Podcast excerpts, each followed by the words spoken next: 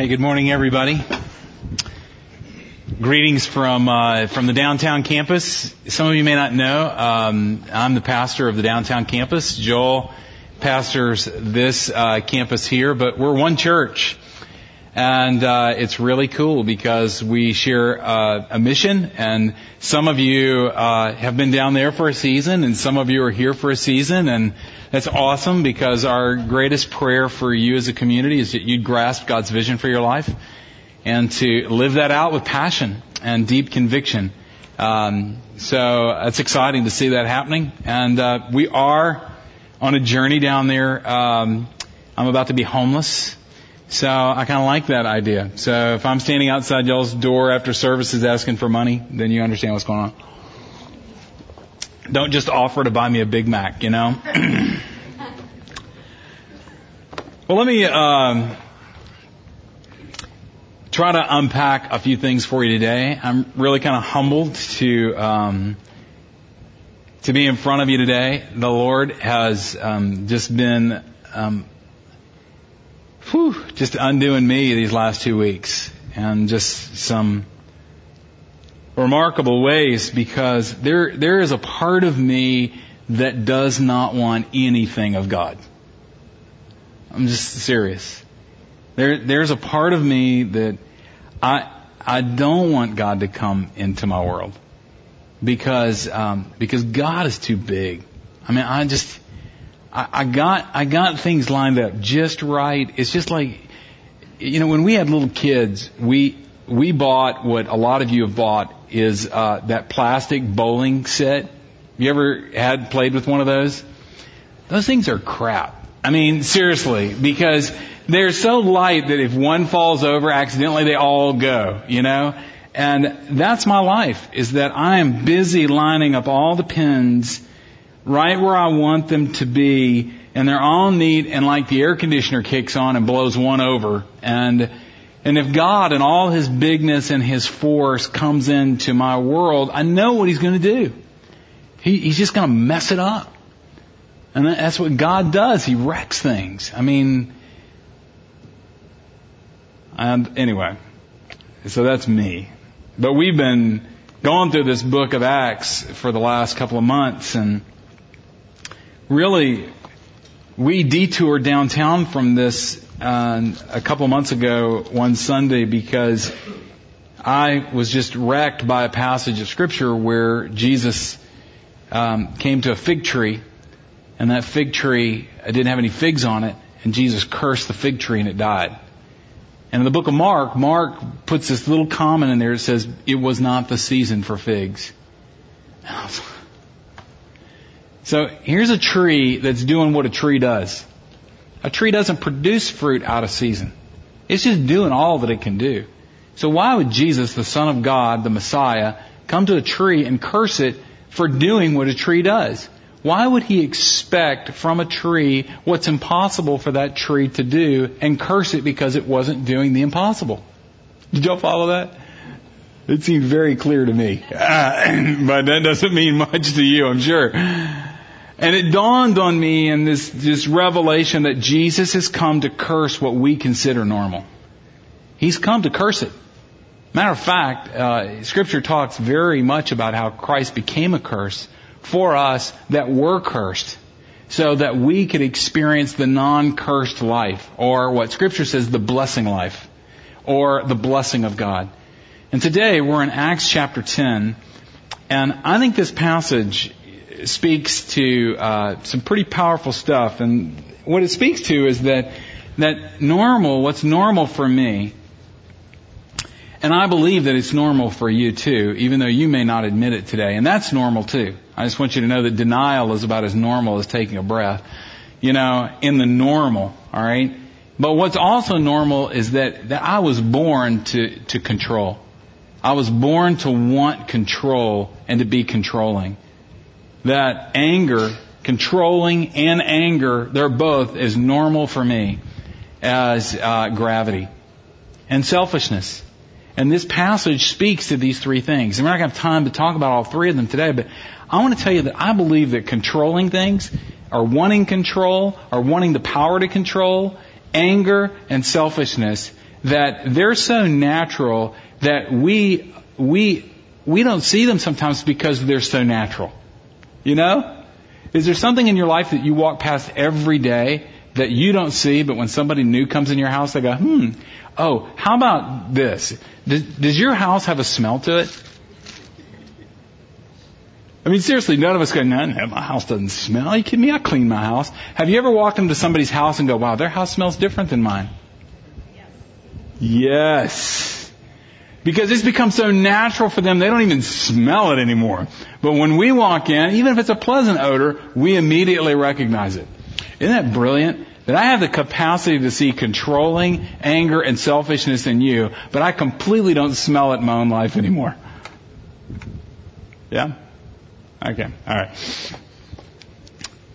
Well, let's uh, let's unpack this passage because this is the the history of the early church, and this is a significant passage of Scripture. Because up to chapter nine, all we're really seeing is um, Christ died on the cross. He rose again from the dead. He's brought forgiveness and restoration, and he's building his church, but he's primarily building it in the Jewish community. It started at the Passover and in Jerusalem and people were staying and then they were scattered and they started preaching the word, but primarily and almost exclusively this was happening in the Jewish community. Chapter 10, this explosion happens to where now we realize that God's scope for His kingdom and for ministry and what He calls His family is so much bigger than what the Jewish country or the Jewish people could ever have comprehended. Now he was bringing the Gentiles in. And there are two people in this story that I want us just to look at briefly before we come to the communion table. One is a Roman soldier. His name is Cornelius. And the second is a Jewish apostle whose name is Peter. And so uh, let's go to chapter 10, verse 1. At Caesarea, there was a man named Cornelius, a centurion in what was known as the Italian regiment. He and all his family were devout and God fearing. He gave generously to those in need and prayed to God regularly. And one day, about three in the afternoon, he had a vision. Now, because we're reading the Bible, we don't think that's unusual. You know? Like if we were reading the newspaper, we would go, what? What? Carl Dean had a vision? You know, we would, what, that can't be. Read that again, you know, but since we're in the Bible and we're in church, it's like, I have a vision, you know. But this is remarkable, alright? Okay, trust me on that one. He distinctly saw an angel of God who came to him and said, listen to this, this is profound. This is what he said. Cornelius? That was profound, wasn't it? Anyway, alright.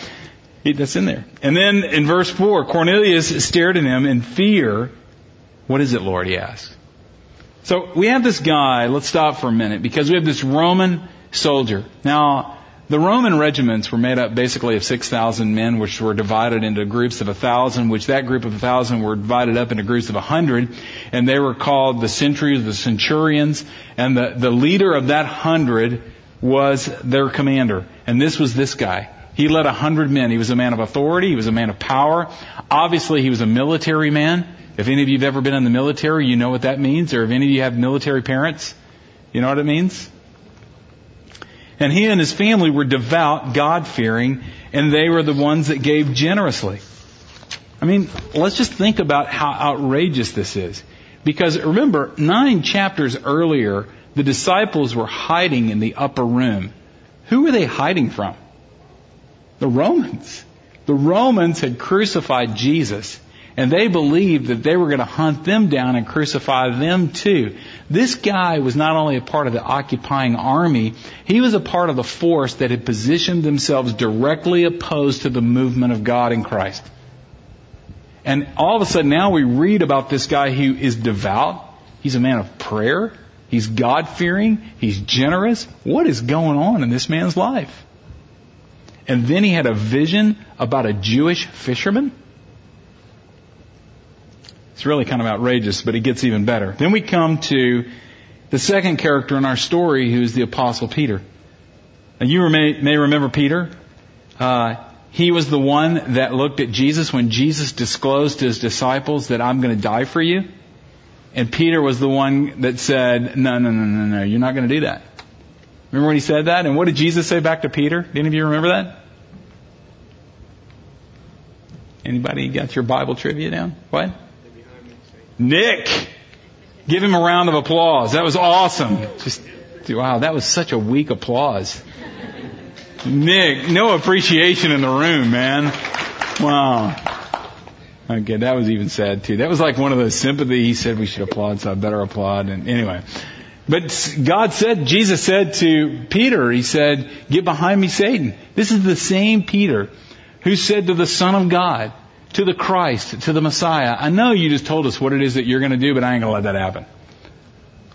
Really? This is the same Peter that when Jesus was washing the feet of the disciples, Peter said, "No, you're not going to wash my feet." It ain't gonna happen. I'll wash your feet, but you're not washing my feet. And Jesus says to him, you know, if I don't wash your feet, you can't have anything to do with me. So Peter, talking like pendulum swing Peter, swings, well then bathe every bit of me, you know, because I want to be all about you. This is the same Peter who in the Garden of Gethsemane told Jesus, get behind me, they're not taking you. Took out the sword, whoosh, took off a man's ear. Remember that? This is the same Peter who told Jesus, I will never deny you. And yet before dawn, he had denied Christ three times. This is the same Peter who, after denying Christ three times, put down any sense of being a disciple, any sense of his faith in God, any sense of who he thought he was, and he walked back to his boat and said, I'll just become a fisherman again. This is the same Peter who Jesus said, no, Peter, that's not good. And he came after Peter. This is the same Peter who jumped off the boat when he saw Jesus. This is the same Peter who preached the greatest sermon that we've ever seen at Pentecost when 3,000. This is the same, same Peter. Verse 11.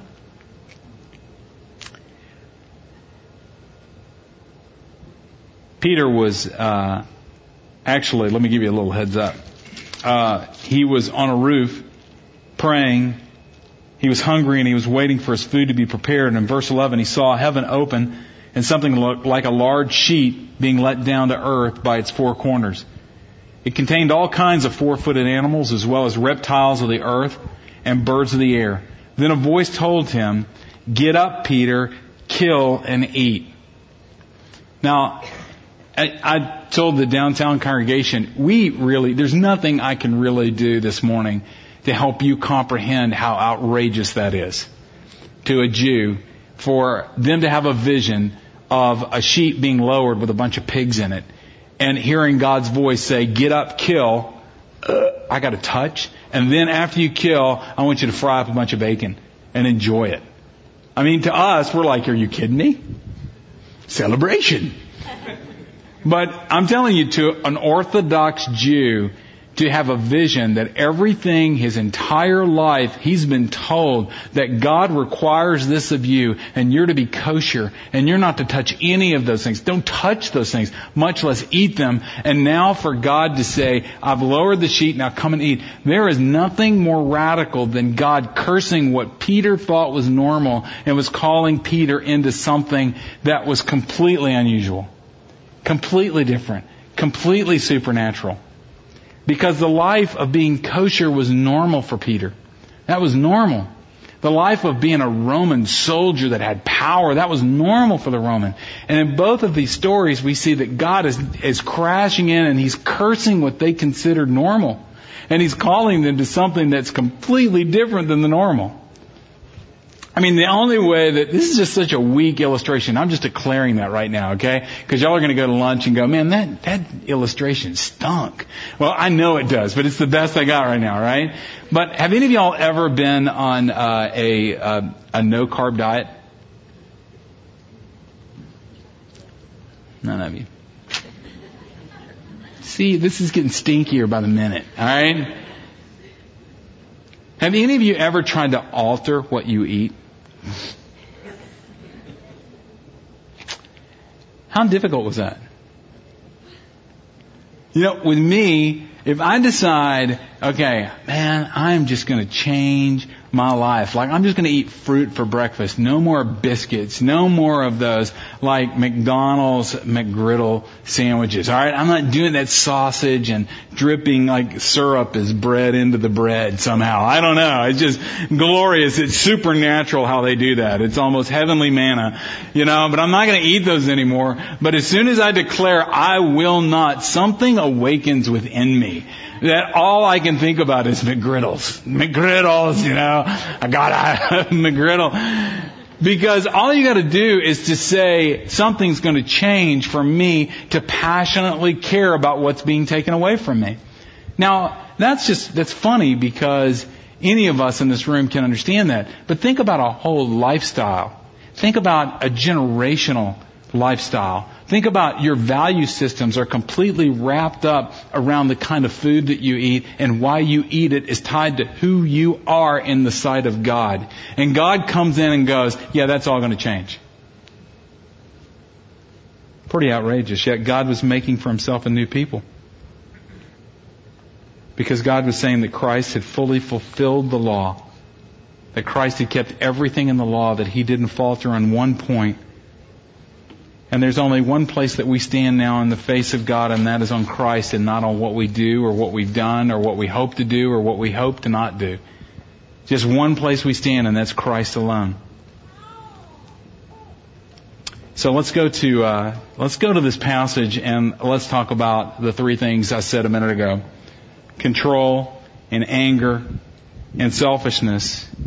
And like I said, we won't get to all of those, but um, Remember that what we're talking about here is that God is cursing the normal and He's calling us into the supernatural like He was the Roman centurion and Peter. And I'm kind of drawing on um, this book that maybe some of you have read.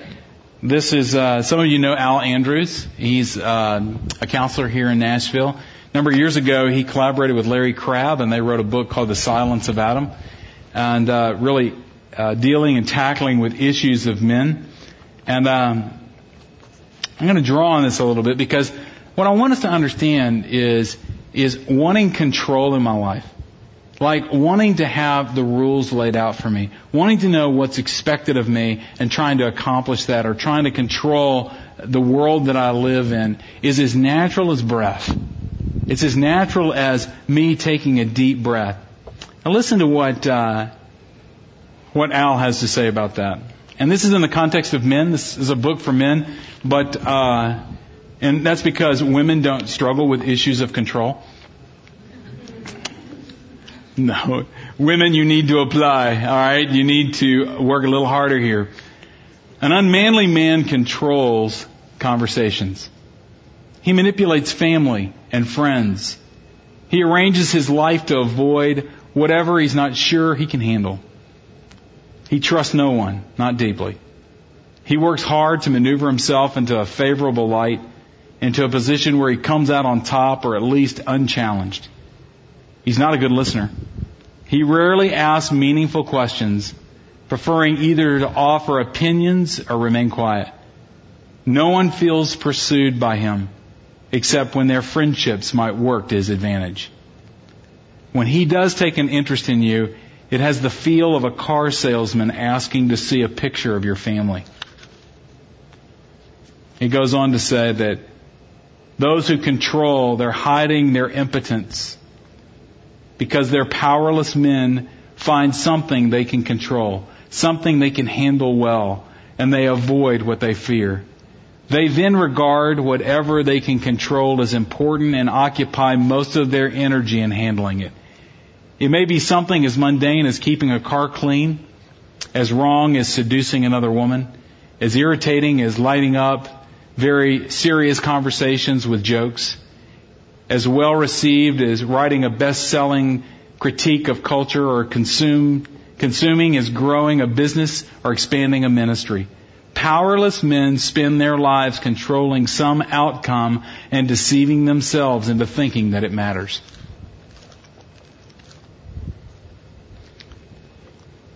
Crabb is talking about, along with Al, is that it is natural for us to live in a place to where I want to control the world that I live in. I want to control conversations. I want to keep myself constantly in a place to where I'm trying to get power. Where I'm trying to get power to control the world that I live in. You know, I don't know about you, but it's, it's funny how, uh, how easy it is for me to run to control as the answers to the struggles that I face in my life. And it's funny because when I feel like sometimes my life is getting out of control and I'm getting a little afraid or, or I'm getting a little worried about how things are going to work out, I might find solace in rearranging my sock drawer or going to the uh, to the garage and cleaning out the garage and making sure that all my screwdrivers are hung up in the right place. Because it gives me some sense that maybe there's something in this world that I can control or to go to my iPod and rearrange the song selection so that my shuffle actually does play and spend hours doing that or going in and trying to make my computer just a little bit faster as if I've got some power to do that and spend maybe a whole day doing that. Have y'all ever had that experience? Or cook an absolute fabulous, well, that's not my problem. Alright? As Joel. Although I'm a fabulous cook, right Joel? Yeah toast, cereal. That at the core of my fallenness is this constant searching that I could have power to do something. Power to get what I want. Power to get what I think I need.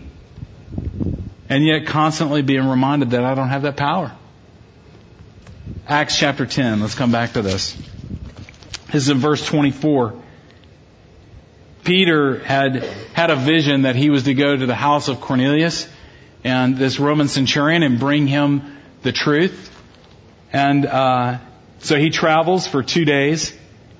And this is halfway through verse 23. The next day, Peter started out with them, and some of the brothers from Joppa went along. And the following day, he arrived at Caesarea. Cornelius was expecting them and had called together his relatives and close friends. So Cornelius had this vision of Peter. He sent a couple of his guys to go find Peter, and he's waiting for him to return. And he sees that they're coming back together, and he calls all his families and his friends together. Because he had this vision from God. And here comes the man that he had the vision about. And this guy's got something. Because they, they were sent, sent for him, and he's coming back with something. Peter walks into the room. As Peter entered the house, Cornelius met him and fell at his feet in reverence. Your version may say in worship. But Peter made him get up, stand up, he said, I'm only a man myself. What's remarkable about this revelation is that what would make a Roman centurion, an authoritative man of power in the military, fall at the feet of a fisherman and worship him? Does that seem odd to you? That's not normal. What would make him do that? Unless something had happened in his life that was serious enough for him to be willing to give up his sense of position, his sense of power, and his sense of control of the situation to humble himself and throw himself at the feet of this fisherman. I mean, seriously, what would that take for you? What would it take for someone to walk into your house and for you to throw yourself at their feet and worship them? I mean, come on. Would they have to elevate or levitate? You know? I mean, would they have to bring you a bunch of money? I mean, what would it take for somebody to come in your house to you to do that? This is remarkable. This is the Roman soldier who his people crucified Christ He hungered for something different. Are you tired of the illusion of being in control? Does it ever wear you out? Does it ever get to the point to where you realize I have control over nothing? Nothing. Seriously, what do you have control over? Do you have control that your kids are going to be healthy? That they're going to succeed? Do you have control about whether or not your marriage is going to last or not? Do you have control over whether or not you're going to get married? Do you have control over your health? We think we do. Do you have control over the day that you're going to die? How many more days you're going to live? Do you have, do you have, I mean, where is the control? I love the little uh, dotted line in the middle of the road because it gives me some sense of control. As long as I stay on my side, they're going to stay on their side, and we got this little thing across our chest called a seatbelt. We're safe. Well, we're safer. But something had happened in this Roman's life to where he says, I'm willing to give that up because he hungered for something much more powerful. Listen to what it says in Ephesians chapter 1 for those that are in Christ. Paul was praying for the early Christians that their eyes would be open, that they would understand the hope that is theirs in Christ, the riches that is theirs in Christ, and then the power. Listen to what he says about this power. His incomparable, this is talking about Jesus, His great power for us who believe. That power is like the working of His mighty strength, which He exerted in Christ when He raised Him from the dead and seated Him at the right hand in the heavenly realms.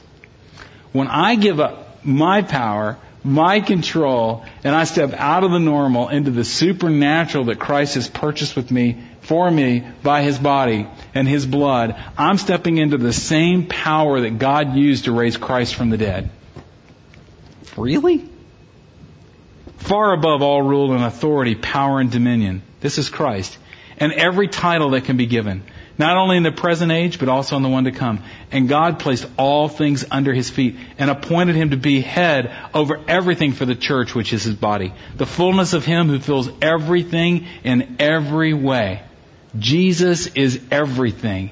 And the next sentence is, remember, you were dead.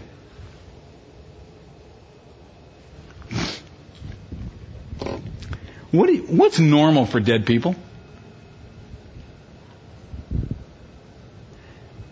I mean, I, I can't remember the last, the last funeral that I went to that the person that we're burying, that, that they had some expectations on them. You know what I mean? I mean, they didn't have any part of the program. You know, they, there are no expectations on dead people. Because when we're dead, what is normal for dead is dead living. What's normal for the illusion that somehow I can control the world that I live in, which is normal for us, or to control people, or to control situations so that I can get what I want. That's normal, but the Bible says it's dead living. It gets us nowhere. There's no life to be found in it. But when we come into this journey of the Spirit, where we desire that which is of God, it brings us into a power that's greater than anything we could have comprehended over here. What's really cool about uh, this journey of giving up control and stepping into this journey is in this place I can begin to experience the work and the power of God. Let me give you an example.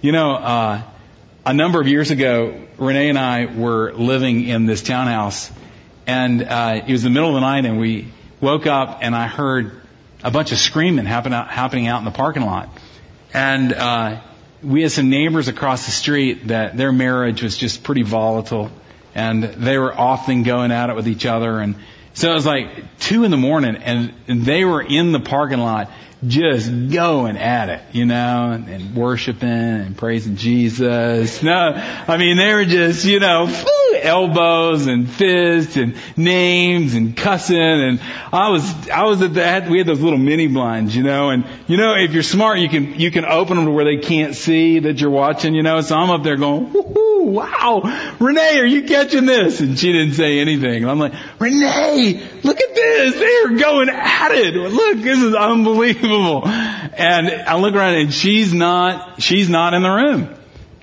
I'm like, how could she miss this opportunity to be voyeuristic into the problems of our neighbors? It's what we all do, isn't it? Because I can stand there at that window and go, we are not like that. We are so good. We've got it made. And I'm looking at Renee, where are you? You're missing all the good stuff. And I look down and I see her in her pajamas walking across the parking lot. And I'm like, what are you doing? So I go downstairs to open the door for her when she's coming back in. Like, well, what are you, what are you doing out there? And she's coming in with all their kids in our living room. Those children don't need to be a part of that. And then she walked back out. Ask me what she did. No, seriously, this is participation. Nothing. Here's the beautiful thing, guys, and I know it's taken us a long way to get to this point, but this is, you gotta get this, is that, man, I'm telling you that you were made for power. You were made for it.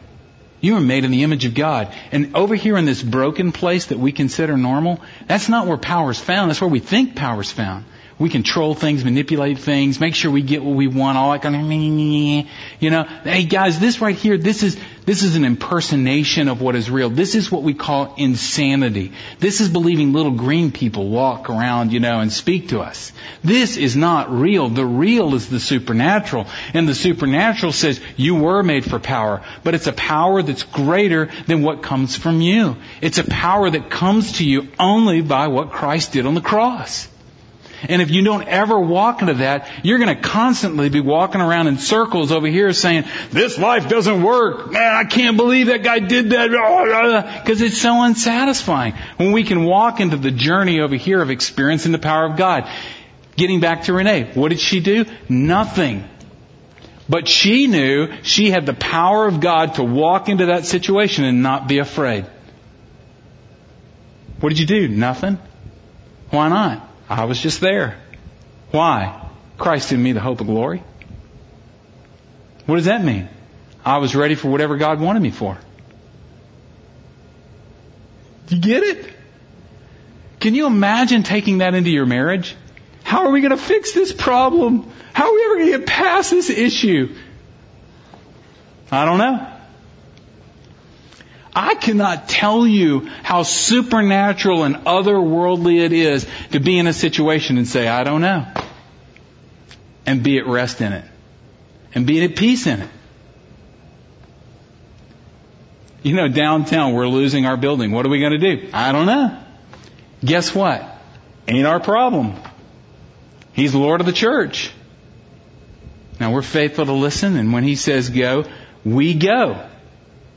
And that's the second point that I just want to bring up really quickly before we come to the table. Crabb talks about, and so does Al Andrews, they talk about that, that this place over here is a place of sheer terror. It is natural for you to live in fear. It's natural. It's natural for you to be afraid of the future. It's natural for you to be afraid of the past. It's natural for you to be afraid of, of the, the things that may never happen. I have the capacity to be afraid of stuff that I only imagine in my mind that never actually come to pass. Y'all do that? Well, what if, what if, what, what if, what if, and then, and then, you know, and then Mount Everest kind of falls into the ocean and it's going to flood our church this morning. You know? I don't know if I can eat lunch today. Well, that's not true. But, you know, the sheer terror, if I've come to the realization that I have no control, then I come to the place of sheer terror unless I walk into this place of saying, I don't know. But whatever it is, bring it.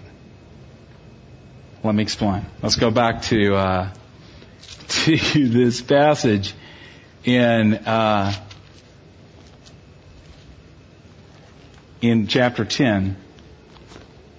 God said to Peter, "Get up, Peter, kill and eat." What did Peter say to him?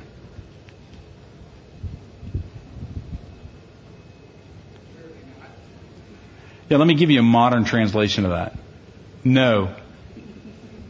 Okay, I don't know how many visions you get in your life. Like, do you have any this morning?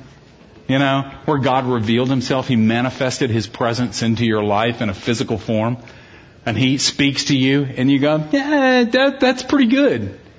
You know, I, I like the high def imagery on that, and uh, I don't know, is that surround sound I hear from you? That's amazing. And oh, by the way, no, no. The voice spoke to him a second time. Do not call anything impure that God has made clean. Yeah, I hear you, but no. You don't believe me? Listen to this. This happened three times. God came to Peter three times. Wow.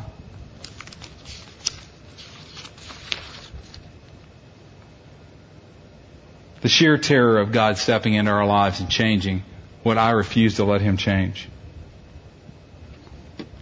What do we do with that? Let me take in one last place and then we're going to come to this table here. Because when I step away from my terror, when I step away from my fear, when I step away from my control and I step into the I don't know, I also step into the place of saying, I will take whatever you give me, Lord.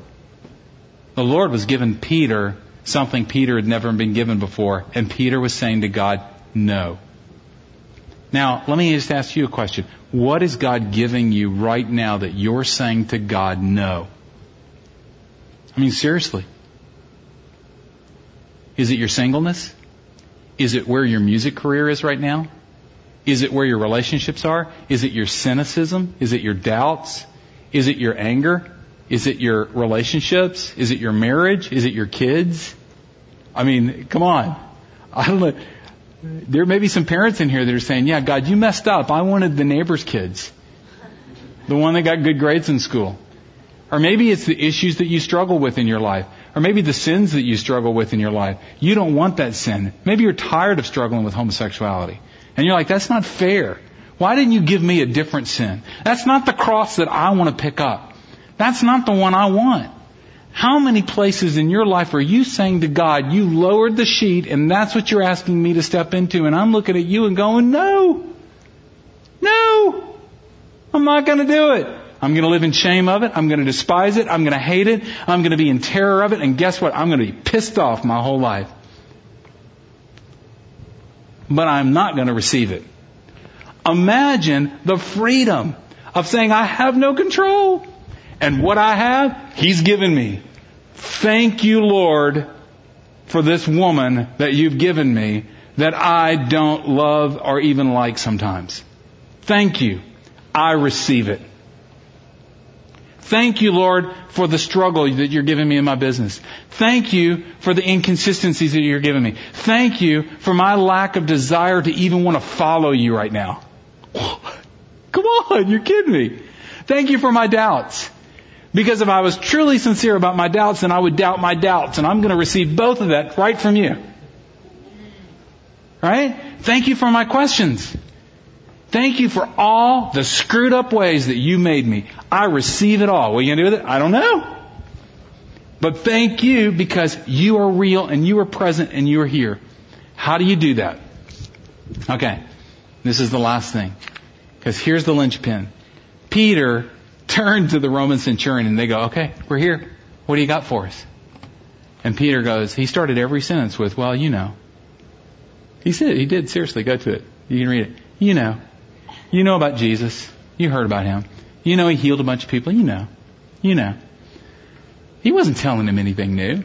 Just like I'm not telling you anything new this morning. Most of you here this morning. I mean, you could get up here and do this. Come on, seriously. But then he did this. He said to them, Jesus came to give us forgiveness.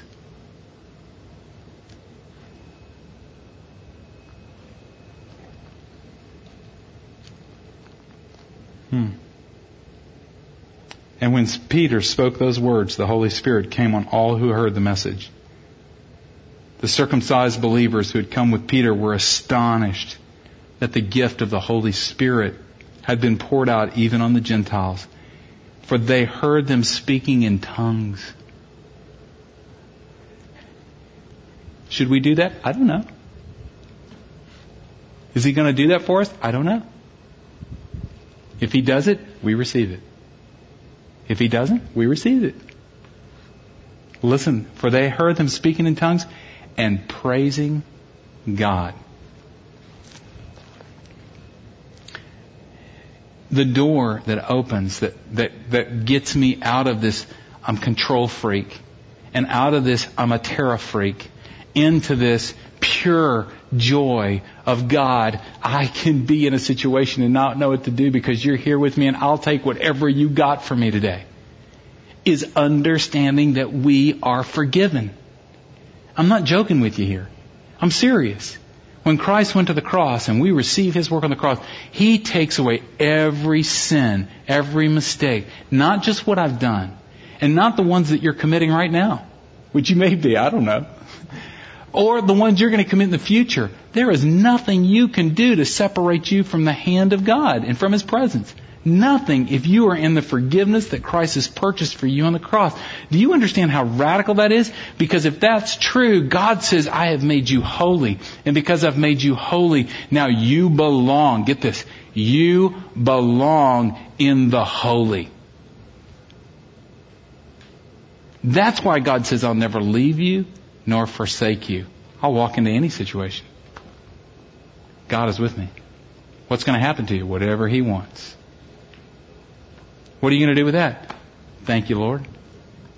And how do I do that? They praised God. They worshiped. That's how they brought to the surface what was internally true about them. They worshiped the Lord. You know, it's crazy. Uh, when I was in Africa a couple of years ago, even the other times that I've been, have any of you ever worshipped in an, uh, a rural African church? It's really nothing to it. You know, the, the, it's the National Geographic grass hut kind of thing. You know, no sound system. And, but when they gather, they pack into this thing, into this, um, smaller room than this, the church that we were in last time we were, when we were, um, over there. And, uh, we, uh, they, they were just going nuts. I mean, it was, they were singing with such you know, just loud and they were dancing and just, man, they were just worshiping the Lord and, and we were sitting up front because we were the guests and, you know, it's just kind of different. You know, they had made all of us little cakes, you know, just, y'all didn't do that for me today. Anyway, uh, so, and you're up there and they're all, you're watching them and we're all, you know, you know, we're just kind of doing the I'm a tame American kind of worship, you know?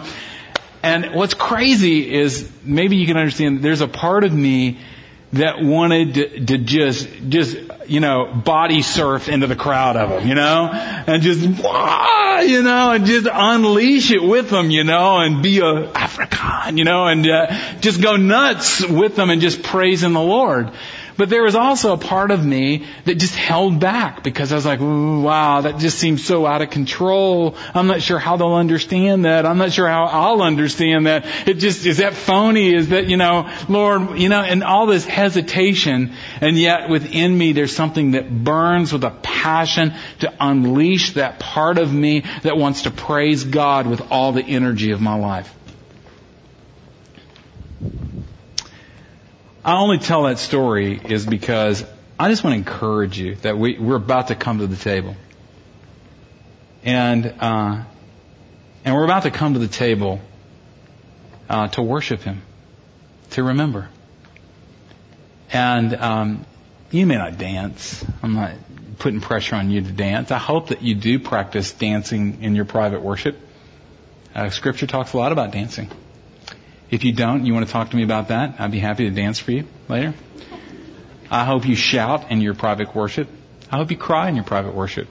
I hope you experience the Lord in all the ways that He's made you to taste Him and know that He is good, even in your deepest, darkest fears and doubts, that He would bring that into your life. You know? But we're about to come to this table and we're about to worship Him by remembering what He has done. That what He did was He set us free and He set us free what is normal. He cursed that.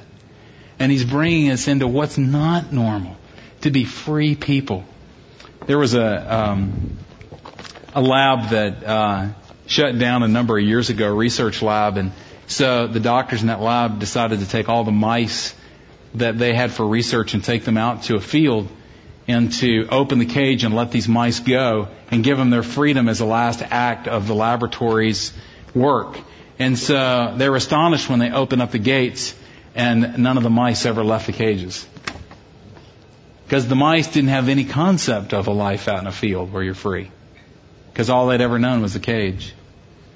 And what we're talking about today is free living. We're talking about stepping out of the cage that Jesus, through the cross, blew the doors off the cage. And there is nothing that can put those doors back on the cage again. And if we're still in the cage of our addictions, if we're still in the cage of our fears, if we're still in the cages of our trying to control or our doubts or our angry with God, God is asking us through His forgiveness of us to step out of that cage into the fresh air of the freedom that He's purchased for us in His Son, Jesus Christ. That's what this is about. So Cornelius and his entire family, it was crazy. They received the, the word of the Lord with exuberance and with the Holy Spirit and the speaking of tongues. And then they turned to Peter and they said, hey, why don't you stay for a few days?